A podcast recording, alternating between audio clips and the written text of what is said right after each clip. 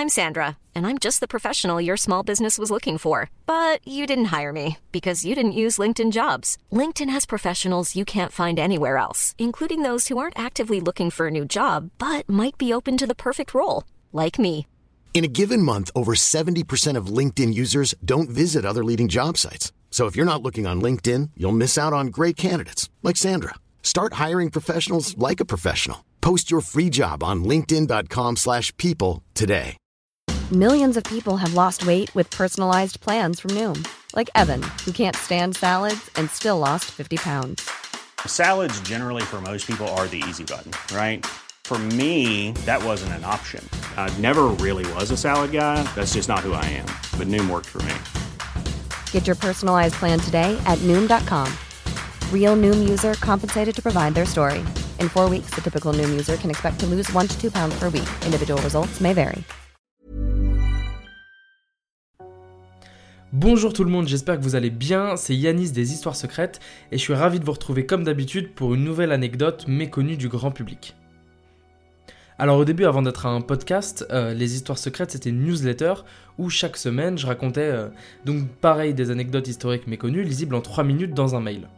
Et un jour, j'ai raconté l'histoire de la découverte de l'épave du Titanic et j'ai eu une réponse à ce mail de trois lecteurs, Aude, Noah et Nicolas, euh, qui m'ont proposé donc l'histoire que je vais vous raconter aujourd'hui qui est en lien avec le Titanic. Donc je remercie grandement euh, Aude, Noah et Lucas pour, euh, pour la proposition d'anecdote et aujourd'hui je vous raconte comment le naufrage du Titanic a été étrangement prédit des années auparavant. C'est parti.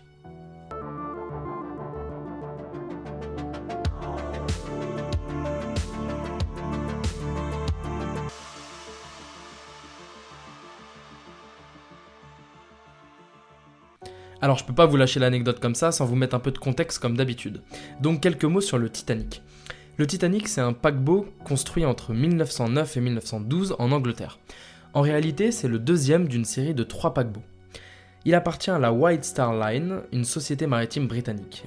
Le directeur général de cette société, Joseph Bruce Ismay, prend la décision de construire trois paquebots dont le confort et l'élégance seraient uniques au monde. C'est ainsi que naissent l'Olympique, le Britannic et le Titanic.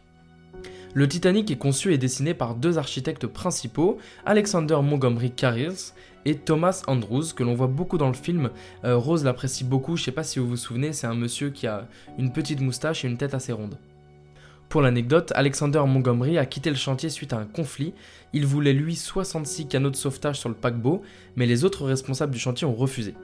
En fait, si sa requête avait été acceptée, cela aurait pu sauver la vie d'énormément de victimes du naufrage. Notre célèbre paquebot est construit sur le chantier naval Harland Wolff à Belfast, en Irlande. 14 000 ouvriers sont employés pour sa construction et quelques mesures. Alors, il fait 268 mètres de long, 28 mètres de large, 45 000 tonnes et il peut embarquer 3503 personnes, dont 2603 passagers. À sa mise en service en 1912, c'est le plus grand paquebot jamais construit avec son jumeau, l'Olympique. Place maintenant à la prémonition de son naufrage. Pour ça, il faut que je vous présente William Thomas Stead, qui est un journaliste et un spiritualiste anglais. Euh, William est propriétaire d'une petite revue qu'on appelle le Pall Mall Gazette.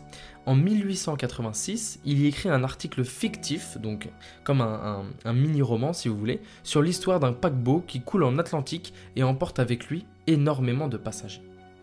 Alors jusque-là, vous pouvez me dire rien de bien impressionnant, il a juste raconté l'histoire d'un paquebot qui a coulé et donc qui a fait beaucoup de morts. Bon, c'est rien de fou. Mais c'est pas tout. Dans cet article, donc euh, cet article fictif euh, romancé qu'il a écrit, il y explique que la tragédie du naufrage euh, de son bateau pourrait se produire si un bateau est lancé sans suffisamment de canaux de sauvetage à son bord. Donc déjà, il y a de quoi tiquer quand on sait qu'une des causes du décès d'autant de passagers du Titanic était le manque de place sur les canaux de sauvetage. Steed avait donc vu juste. Mais ce n'est pas tout. Six ans plus tard, en 1892, dans sa nouvelle revue qui s'appelle Review of Reviews, Steed écrit un nouvel article fictif romancé. Cette fois, dans ce récit, il imagine qu'il se rend aux États-Unis dans un bateau de la White Star Line, dont le commandant est A.G. Smith. Lors de la traversée, son bateau fictif recueille des naufragés d'un autre paquebot qui a coulé en frappant un iceberg. Et là, pour le coup, c'est vraiment étrange parce que le Titanic, qui a coulé en 1912, était un bateau de la White Star Line, et son commandant à bord n'était autre que E.G. Smith, donc le commandant fictif qu'avait imaginé William dans son article romancée. Il a donc deux fois de suite dans des articles fictifs euh, prédit exactement le naufrage du Titanic avec la bonne compagnie auquel appartenait le bateau et le bon commandant à son bord.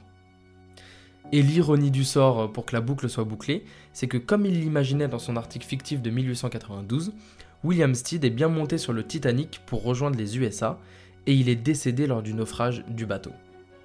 Alors maintenant, euh, je laisse libre cours à votre imagination. Est-ce que c'est qu'une série de coïncidences Même le fait qu'il ait trouvé le, nom du commandant du Titanic Est-ce qu'il euh, y a tout un truc bizarre et un peu mystique autour de sa prémonition et du fait que lui-même se trouvait à bord?